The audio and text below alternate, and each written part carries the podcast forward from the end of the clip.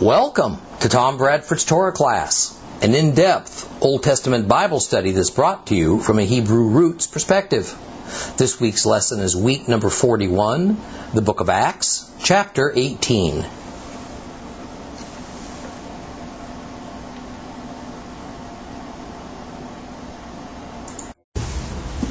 Well, we're going to continue in the book of Acts, chapter 18, as we see how Paul continued the expansion of the Yeshua movement into places more and more distant from its birthplace in Judea and in the Galilee. Now, in this chapter, we are told about Paul being a tent maker.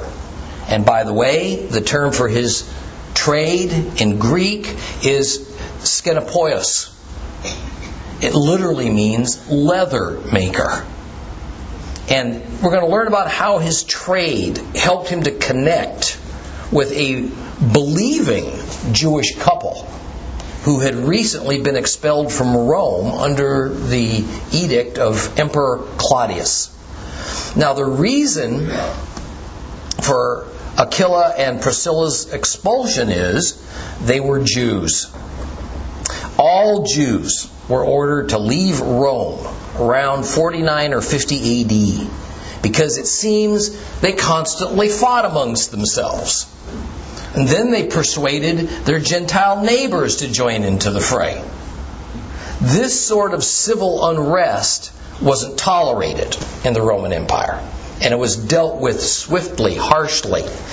Now, while it's not certain, because the edict of Claudius specifically says that a person named Chrestus was the chief instigator of these Roman disturbances. And because the way was also indicated as somehow being the impetus for, for this ruckus, it is thought by many Bible scholars that Chrestus was not a person living at that time, but rather it was referring to Christ. Not Christ in the flesh, but rather his teachings that, of course, form the foundation for the believing community. But this opens another interesting subject that adds to our understanding of Paul, the person, and the way that he was viewed in those days. In the Greco Roman world, manual labor was looked down upon. Work like carpentry, bricklaying, tent making. These were considered menial tasks beneath the station and dignity of Roman citizens. In fact, even the Greek words denoting manual labor long carried with them a rather demeaning flavor. The many minority ethnic groups that helped populate the Roman Empire provided the valuable blue collar labor needed within Roman society, but at the same time, they were looked down upon as ignorant and uncultured people. This explains the interesting backlash that occurred with especially the Christian community that arose after 100 AD because Christianity infused into manual labor an aura of dignity and a good work ethic as a moral virtue. There's a fascinating story about the early church father Augustine chastising some of his monks that were much too idle in his estimation. And he criticized their refusal to get their hands dirty, so to speak. And so he extolled the virtues of hard work and toil. He used Paul as his example. So he and others began to see Paul as a good example of living a simple life that refused slothfulness and luxury by means of honest work that involved manual labor. Well, now, the irony of this, you see, is that Paul was born into Jewish aristocracy. He was sent to the finest religious school, Gamaliel's. And then very quickly afterwards, when we first meet Paul, he began serving not as a humble craftsman, but rather as a sophisticated and intellectual staff member of the Jerusalem Sanhedrin. The status of a tent maker was in conflict with the status of a learned Pharisee and operative of the Jewish high court. It's also not indicative of, of, his privileged upbringing or of his social station. So, how, when, and why did Paul learn the trade of a lowly tent maker? After all, he well knew what being a common laborer meant in the Roman Empire. There's nothing that tells us about how, how all this came about. I think it's somewhat less than speculation to say that he probably did it for two reasons.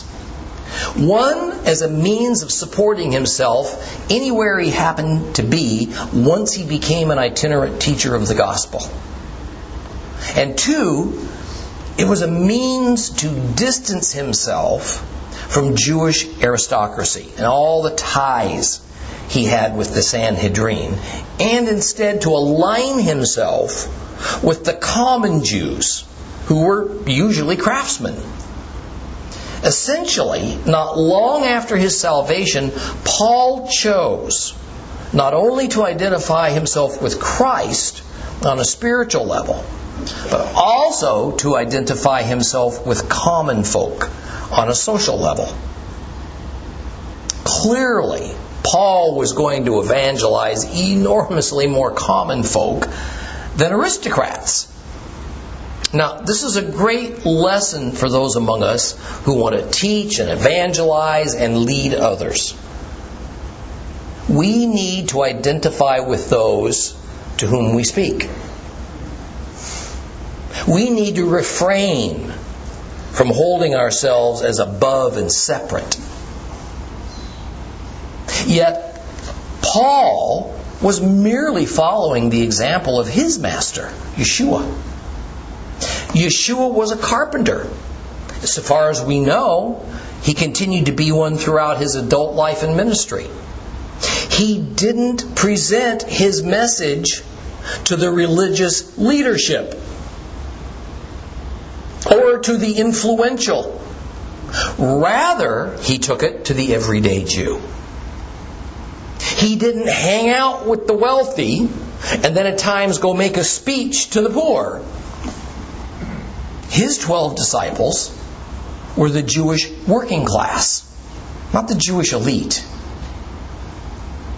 I'm persuaded that even if by God's will there may be at times be a difference in education and affluence between teacher and student, there does not need to be an intentionally visible difference in class and status. And it is far more sincere and effective if there is not. I know a few wealthy believers who most people would have no idea of their affluence unless they knew them as well as I do. Because these folks don't hold themselves apart from those who God hasn't favored materially. They refuse the most expensive cars and clothing. They shun expensive jewelry and diamond encrusted watches and other obvious symbols of wealth. Rather, their attitude is that the less they spend on those kinds of things, the more they can spend to help others and to do God's will in His kingdom. They just don't advertise it. This is another reason that I like and admire Paul. He is not only a man's man, he is also indifferent to wealth and prestige. Oh, he was going to make good use of his Roman citizenship and his elite education. But it was to do God's work of spreading the good news as opposed to spending time building bigger barns and enriching himself. He saw it not as demeaning to live among the average workers and to labor with his own hands, but rather he wanted to be near to those that he taught. He wanted to utilize his craft as the means to support himself so that he could accomplish his mission without placing the burden upon others. Paul intentionally remade himself so that he could serve our Lord all the better. And as we read about Paul, we see why early church fathers claimed that heavenly angels honored him and demons trembled at him. So that he could honestly say, without bragging, as he does in Acts 20, verse 34, these same hands served my need and those who were with me. Let's follow Paul a little bit further on his second missionary journey. He's now in Corinth. Pretty soon, he's going to be in Ephesus. So turn your Bibles to Acts chapter 18. Acts chapter 18. If you have a complete Jewish Bible, it's page 1386. 1386. We're going to re- begin reading at verse 4 and go to the end. Shaul, Paul, also began carrying on discussions every Shabbat in the synagogue, where he tried to convince both Jews and Greeks. But after Silas, Silas and Timothy arrived from Macedonia, Shaul felt pressed by the urgency of the message and testified in depth to the Jews that Yeshua is the Messiah. However, when they set themselves against him and they began hurling insults, he shook out his clothes and he said to them, Your blood be on your own heads. For my part, I'm clean. From now on, I'll go to the Gentiles. So he left them, and he went to the home of a God-fearer named Titius Justus, whose house was right next door to the synagogue. Now Crispus, the president of the synagogue, came to trust in the Lord, along with his whole household. Also, many of the Corinthians who heard trusted, and they were immersed. Now, one night in a vision, the Lord said to Paul, Don't be afraid. Speak right up. Don't stop. Because I'm with you. No one will succeed in harming you. For I have many people in this city. So Shaul stayed there for a year and a half, teaching them the Word of God. But when Gallio became the Roman governor of Achaia, the unbelieving Jews made a concerted attack on Shaul and they took him to court, saying, This man is trying to persuade people to worship God in ways that violate the Torah. And Shaul was just about to open his mouth when Gallio said to the Jews, Listen, you Jews, if this were a case of inflicted injury or some serious crime, I could reasonably be expected to hear you out patiently. But since it involves questions about words and names and your own law, then you have to deal with it yourselves. I flatly refuse to judge such matters. And he had him ejected from the court. They all grabbed Sosthenes, the president of the synagogue, and gave him a beating in full view of the bench. Gallio showed no concern whatever. Well, Paul remained for some time and then said goodbye to the brothers, and he sailed off to Syria after having his hair cut short in Kenchrea, because he had taken a vow. And with him were Priscilla and Aquila. They came to Ephesus, and he left them there. But he asked, uh, but he himself went into the synagogue and he held dialogue with the Jews. And when they asked him to stay with them longer, he declined. However, in his farewell, he said, God willing, I will come back to you. Then he set sail from Ephesus. Well, after landing in Caesarea, he went up to Jerusalem. He greeted the Messianic community, and then he came down to Antioch. He spent some time there, and afterwards he set out and passed systematically through the region of Galatia and Phrygia, strengthening all the disciples. Now, meanwhile, a Jewish man named Apollos, a native of Alexandria, came to Ephesus. He was an eloquent speaker with a thorough knowledge of the Tanakh, the Old Testament. And this man had been, had been informed about the way of the Lord, and with great spiritual fervor he spoke, and he taught accurately the facts about Yeshua, but he knew only the immersion of Yochanan. And he began to speak out boldly in the synagogue. But when Priscilla and Aquila heard him, they took him aside and explained to him the way of God in fuller detail. And when he made plans to cross over into Achaia, the brothers encouraged him and they wrote the talmidim, the disciples there, to welcome him. And on arrival, he greatly helped those who through grace had come to trust. For he powerfully, conclusively refuted the unbelieving Jews in public, demonstrating by the Tanakh that Yeshua is the Messiah. Paul, in verse 6, essentially tells those who refuse to listen to him about God's mercy through Yeshua that they're committing self spiritual self murder. Spiritual suicide. And that he's done his part by telling them about the gospel. Therefore, also the consequences of rejecting it. So he bears no further responsibility in this matter.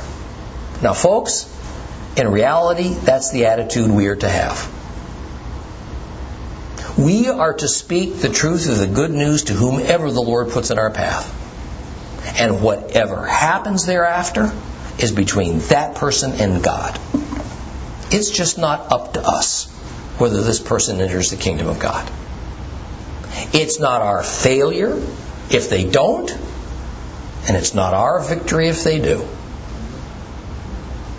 However, for us to be derelict in our duty to tell others about Yeshua, people that we need, people that we know that need it, we know this.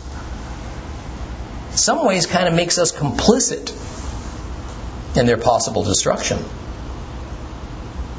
Well, apparently Paul hung in there as long as he could, but eventually this rising opposition to his message grew so contentious he had to withdraw from speaking in this particular synagogue in, in, in Corinth. Seems to have been at least two of them. He didn't have far to go to find a new venue to continue his teaching. Right next door to this particular synagogue God lived a God fearing Gentile named Titius Justus, who no doubt attended that synagogue.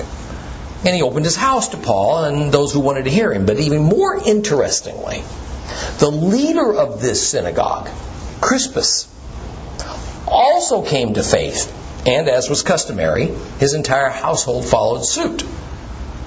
Now, one has to wonder if, since the synagogue was so split over this issue of salvation and Yeshua, that Crispus was even able to remain as its president. Luke, as its president, Luke just doesn't tell us one way or the other.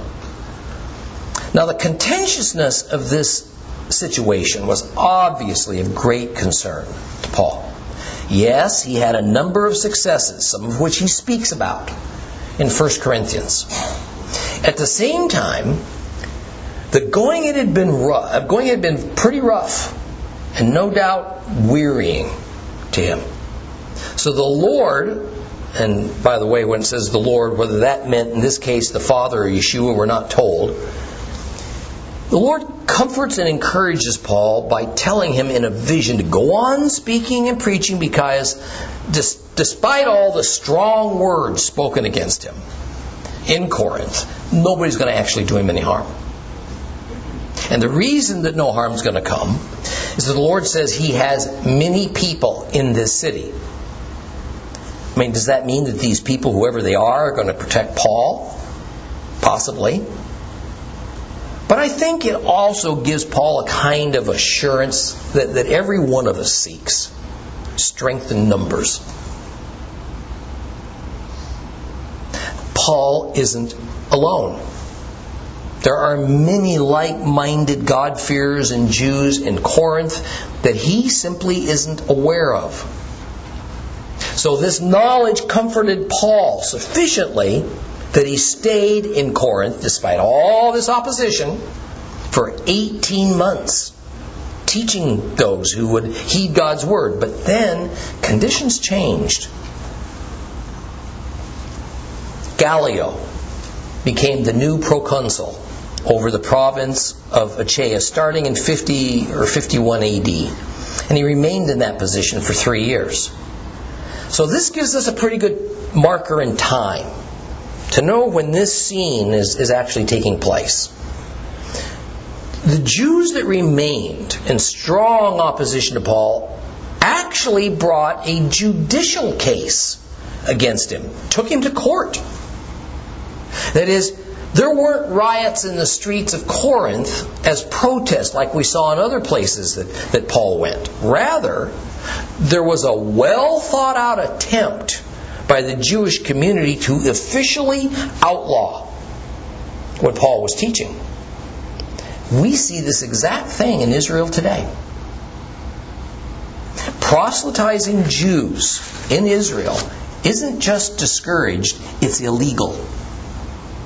It's punishable with heavy fines, even jail time. The effect of what Proconsul Gallio could decide in this case, and what Israel in modern times has decided, has a profound effect on being able to spread the gospel. It's one thing to battle individuals, it's quite another to battle against official government policy. So, what was the specific charge brought against Paul? This is interesting. Verse 13 says, This man is trying to persuade people to worship God in ways that violate the law. Our complete Jewish Bible says, violate the Torah. But that's a little bit misleading. The Greek word used here is nomos. Actually, it's a form of it, but it's nomos. And it properly translates into English as law. So, what law do the Jews claim Paul's violating? Roman law? Or does it mean, like the editor of the Complete Jewish Bible inserts, the Torah law? I want you to please pay close attention since the answer affects how we're going to interpret much of the, much of the New Testament. I have no doubt it means neither of these things.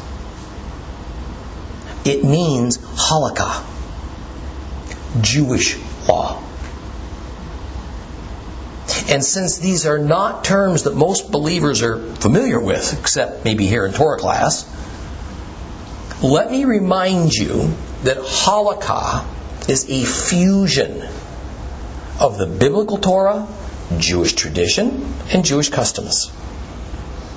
The typical term that was used throughout the New Testament, however, is simply the law, nomos. Now, while when used in its most technical, in its original sense, the term the law points to that part of the biblical Torah where the laws of Moses are written down. That was in Paul's day, and it remains so to this day, no longer what's being referred to except in rare cases. The law, usually and in common everyday speech among Jews, meant halakha, Jewish law. And just to make things a little bit more confusing for us, the term Torah had also evolved by now to carry a dual meaning. At times it was used in its technical sense, as meaning the first five books of the Bible, but in its more common usage, it had become synonymous with halakha, Jewish law. Now, is this important for the average uh, Bible reader to know? No, it's critical. Absolutely critical. Because Paul uses the term the law over and over again in his epistles. And we need to understand what he means by that. If we don't understand that the vast majority of time, not every time, but the vast majority of time that we see the word law in our New Testaments, that Paul means halakha. And by the way, there is no parallel Greek word for this Hebrew term, and there is no parallel English word either. And only sometimes is he referring to the laws found in the biblical Torah, the laws of Moses, then it can send us down rabbit trails that produce erroneous doctrines that have led Christianity into an underlying anti Semitism that many believers don't even realize is there. But worse, all too often, due to these misunderstandings by Gentile Christians, going all the way back to the early church fathers, mainstream church doctrine has Paul declaring that the law of Moses is a bad thing. Fact, it was faulty from the beginning. Which God finally acknowledged was doing more harm than good, so he abolished it. That's the way it's framed. Thus, church doctrine literally has Paul disputing against Christ's declaration that we find in Matthew 5 in the Sermon on the Mount that the law is not abolished, and in fact, not the smallest iota of it is going to, going to change until heaven and earth passes away, he says. Which, by the way, actually occurs. It happens at the end of the thousand year reign of Christ, and you can read about it on your own in Revelation 21. So the Jews of Corinth are complaining to proconsul Gallio that Paul is teaching things that violate Jewish law.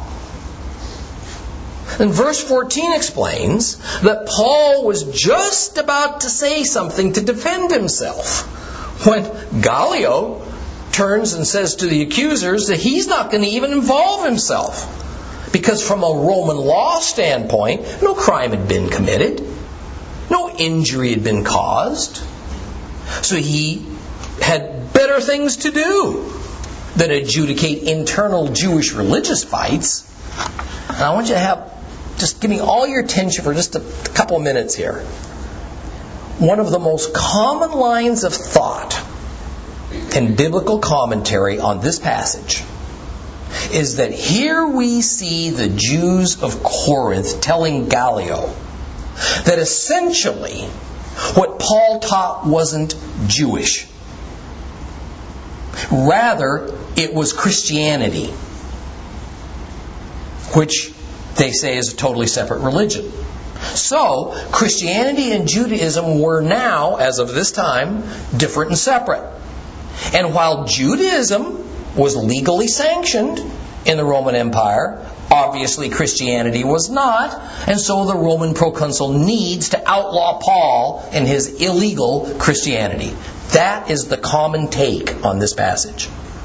The Venerable F.F. F. Bruce, in his commentary on Acts, says the charge which was preferred against Paul before Gallio was that of propagating a new religion and on that basis forming a society, uh, forming a society not countenanced by Roman law.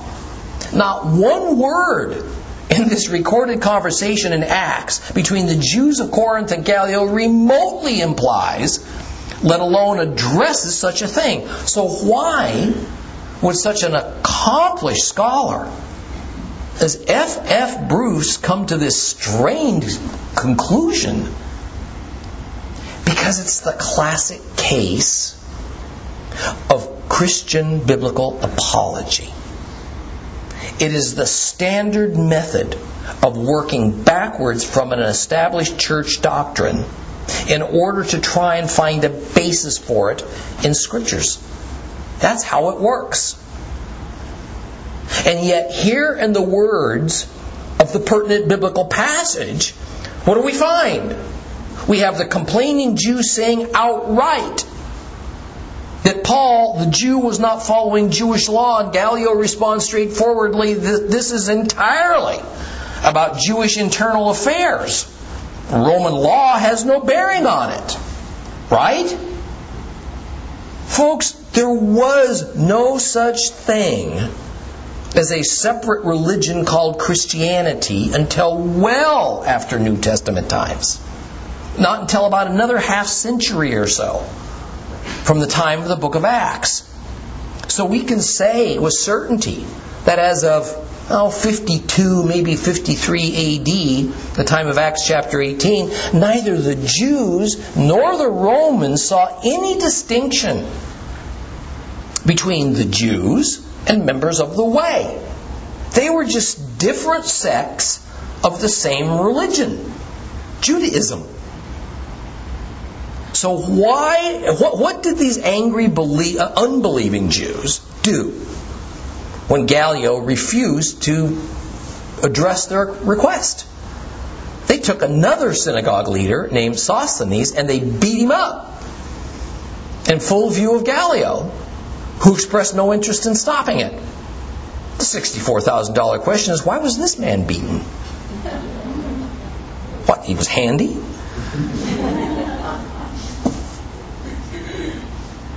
My opinion is that Sosthenes had allowed Paul to speak in the synagogue, and so they blamed him for the schism. Other commentators think that perhaps Sosthenes had actually become a believer, although you didn't think that Luke would have said so if that had been the case. That may well be for both reasons. Some of the confusion on this matter comes from the fact that in the first verse of 1 Corinthians, we read of Paul addressing his letter as from him and from a fellow named Sosthenes. Could this be the same Sosthenes, head of the synagogue, who perhaps fled with Paul after his beating? I'd have left. Or might it be a different Sosthenes? Now, Sosthenes was a reasonably common name, and we just don't know the answer to this. But before we get on to verse 18, let's pause a moment. More in a moment, really. What we have just read and studied is the condition of the Jewish community in Corinth. We see that not only are unbelieving Jews in a severe rift with believing Jews, but also that the unbelieving Jews were determined to stop any of Paul's teachings, teachings from circulating because it affronted their traditions. What we have here is a, a, a volatile situation.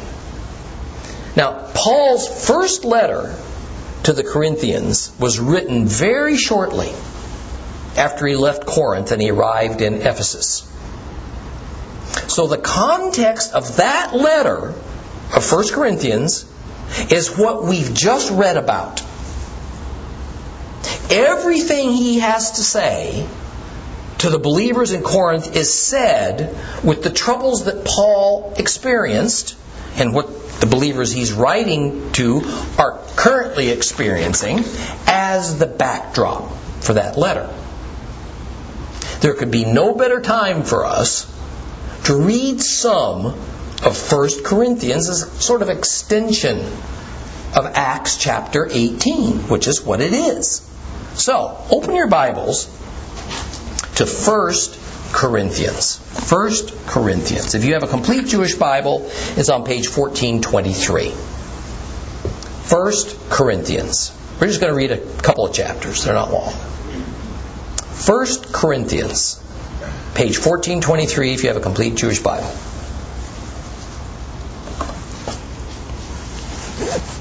We're going to read chapters 1 and 2. From Shaul, called by God's will to be an emissary of the Messiah Yeshua, and from brother Sosthenes.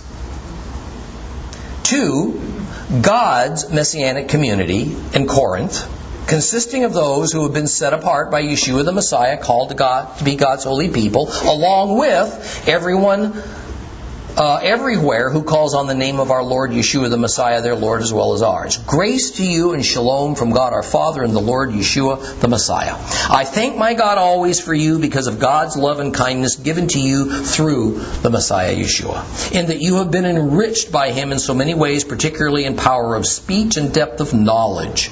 Indeed, the testimony about the Messiah has become firmly established in you, so that you're not lacking any spiritual gift You are eagerly awaiting the revealing of our Lord Yeshua the Messiah. He will enable you to hold out until the end and thus be blameless on the day of our Lord Yeshua the Messiah. God is trustworthy. It is He who called you into the fellowship with His Son Yeshua the Messiah our Lord. Nevertheless, brothers, I call on you in the name of our Lord Yeshua the Messiah to agree, all of you, in what you say and not to let yourselves remain split up into factions, but be restored to having a common mind and a common purpose. For some of Chloe's people have made it known to me, my brothers, that there are quarrels among you. And I, I say this because one of you says, I follow Saul. Another says, I follow Apollos. Another, I follow Kepha, Peter. While still another says, Well, I follow the Messiah. Has the Messiah been split into pieces? Was it Shaul, Saul, Paul, who was put to death on a stake for you? Were you immersed into the name of Shaul? I thank God that I didn't immerse any of you except for Crispus and Gaius. Otherwise, someone might say that you were indeed immersed into my name. Oh, yes, I did also immerse Stephanas and his household. Beyond that, I can't remember whether I immersed anyone else. For the Messiah did not send me to immerse, but to proclaim the good news, and to do it without relying on wisdom that consists of mere rhetoric, so as not to rob the Messiah's execution stake of its power. For the message about the execution stake is nonsense to those in the process of being destroyed. But to us in the process of being saved, it's the power of God. Indeed, the Tanakh says, I will destroy the wisdom of the wise and frustrate the intelligence of the intelligent. Where does that leave the philosopher? The Torah teacher, or any of today's thinkers? Hasn't God made this world's wisdom look pretty foolish? For God's wisdom ordained that the world, using its own wisdom, would not come to know Him. Therefore, God decided to use the nonsense of what we proclaim as His meaning of saving those who come to trust in it. Precisely because Jews ask for signs, Greeks try to find wisdom. We go on proclaiming a Messiah executed on a stake as a criminal.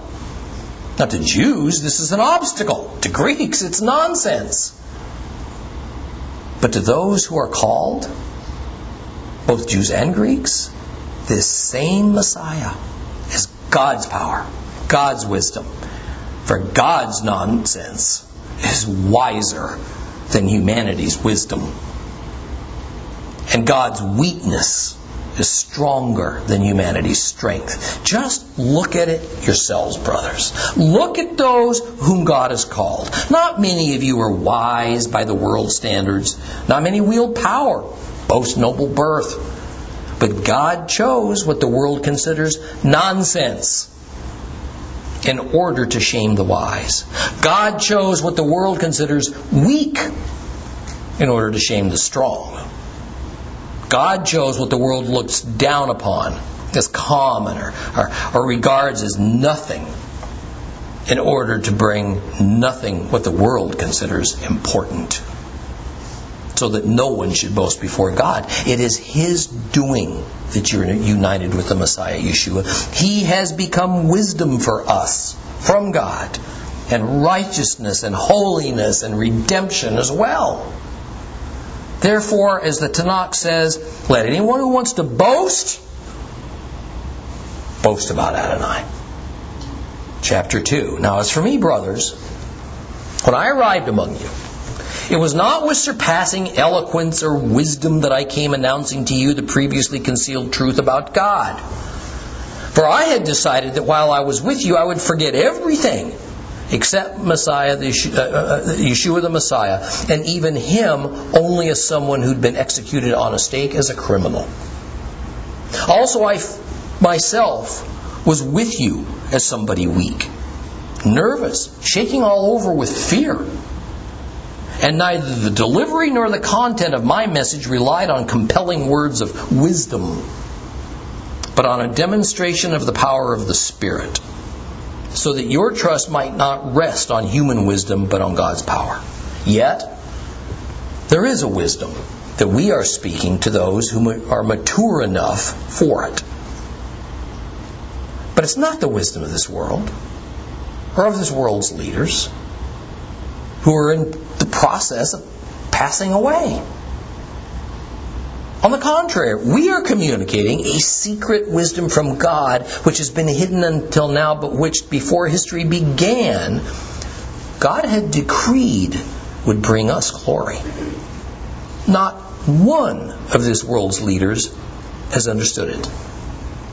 Because if they had, they wouldn't have executed the Lord from whom this glory flows. But as the Tanakh says, no eye has seen, no ear has heard, no one's heart has imagined all the things that God has prepared for those who love Him. It is to us, however, that God has revealed these things. How? Through the Spirit. The Spirit probes all things, even the profoundest depths of God. For who knows the inner workings of a person except the person's own spirit inside of him? So too, no one knows the inner workings of God except for God's Spirit. Now we have not received the things of the Spirit of the world, but the Spirit of God so that we might understand the things God's given us so freely.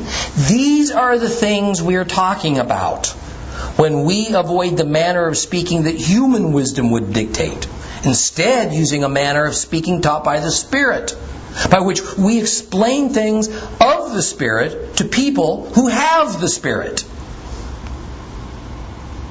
Now, the natural man does not receive the things from the Spirit of God. To him, they're nonsense.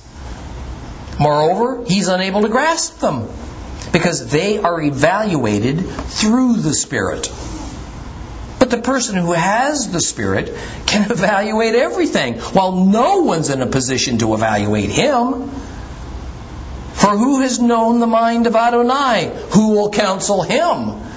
But we have the mind of the Messiah. Can you see how this letter must have impacted those people going under such persecution?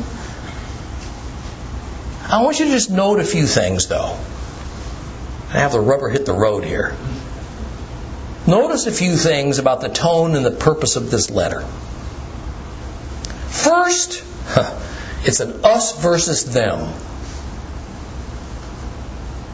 tone. Second, it's meant to encourage the believers, that despite all this opposition and all their fellow Jews who are constantly trying to talk them out of their faith in Yeshua, they need to stand fast. In 1 Corinthians chapter 1, Paul says, For the message about the execution stake, the cross, is nonsense. Nonsense to those in the process of being destroyed. But to us, in the process of being saved, it's the power of God. And in the final few verses of 1 Corinthians chapter 2, Paul says, Now, the natural man does not receive the things of the Spirit of God because to him they're nonsense. Moreover, he is unable to grasp them, but the person who has the Spirit can evaluate everything, while no one is in a position to evaluate him. And then he ends with the words, We have the minds of Messiah. So Paul is telling these Corinthian Jewish believers that even though they're under such pressure by the majority of the Jewish religious community to give it up, return to the long established, accepted halakha, Jewish law, that it's the believers who have it right and so they should never waver. And the reason they're able to get it, while so many more Jews in Corinth are unable to get it, is because the believers have the Spirit of God in them, while the unbelievers do not. Let me make an application for that for our day. I get literally hundreds of emails. And I have many in this congregation, as well as out of town visitors, who ask me, why is it that they, we, can so plainly see that our Messiah is Jewish? That God continues to love Israel as his firstborn. He hasn't rejected them, replaced Israel with the church. The Bible is, of course, a Hebrew document, born in a Hebrew culture. And that the Torah and the entire Old Testament are as alive and relevant to us as the New. When most of their friends and family just can't get it. Why does the vast majority of the church not get it either? See, mankind is used to measuring truth and right according to consensus. Are we not? If more people believe differently than what I believe, they must be right. I must be wrong.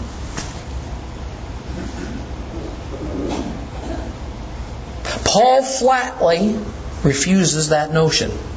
He says the consensus of humans is not the measurement of rightness. Rather, the presence of the Holy Spirit and His teaching. That's how rightness is determined. My Hebrew roots and Messianic friends, to use Paul's words and tone, we're right, they're wrong. That's what he just said. We're right, they're wrong. The only proper way to not only a right relationship with God, but a right approach to living a redeemed life is by returning to a balanced teaching on God's grace along with a renewed devotion to obedience to the Heavenly Father. It takes a lot of courage, fortitude, and faith to swim against the current stream of Christian thinking that anything goes. Truth is whatever you discern it to be, just as long as we love one another. But if Yeshua and his 12 disciples 12 ordinary men, if they could do this in the face of being ostracized from their community, threatened with prison, torture, death, can we not stand strong merely in the face of disagreement, mild criticism, perhaps being shunned by a few? Can't we do that? I mean, in fact, I have to conclude from what we read throughout the Bible, comparing it to actual life experience, that if we are not seen as pariahs to the mainstream religious institutions, we're probably on the wrong side.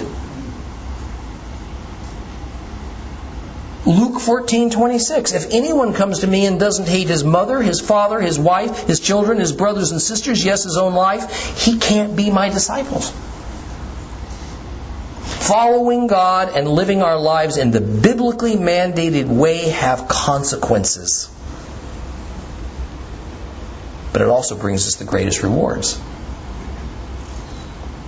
Well, verse 18 of Acts 18 says that after the incident with Paul being dragged before Gallio, he continued on in Corinth for a while before leaving for Syria, but only after he had his hair cut short for a vow in a place called Cenchrea. Now, apparently, the Jewish couple Aquila and Priscilla agreed to accompany him. No doubt the trip to Syria was to take him full circle back to Antioch and end his second missionary journey there. So, what are we to make of this vow that Paul made? part of which included ceremonially cutting his hair. Well, first of all, Kenchrea was a port city. It was very near to Corinth. It was where he caught a ship to sail back home. Now, this issue of the hair cutting sounds very much like a Nazarite vow that Paul might have undertaken. Now, what exactly that vow was, we don't know. Scholars argue fiercely over this verse. Because, for one thing, if you look closely at the Nazarite vow as outlined in the Torah, it's hard to see where it fits in this story. The Mishnah has a great deal to say about vows, such as the reasons for entering into one, and reasons that include like healing and coming home safely from war for wanting a son.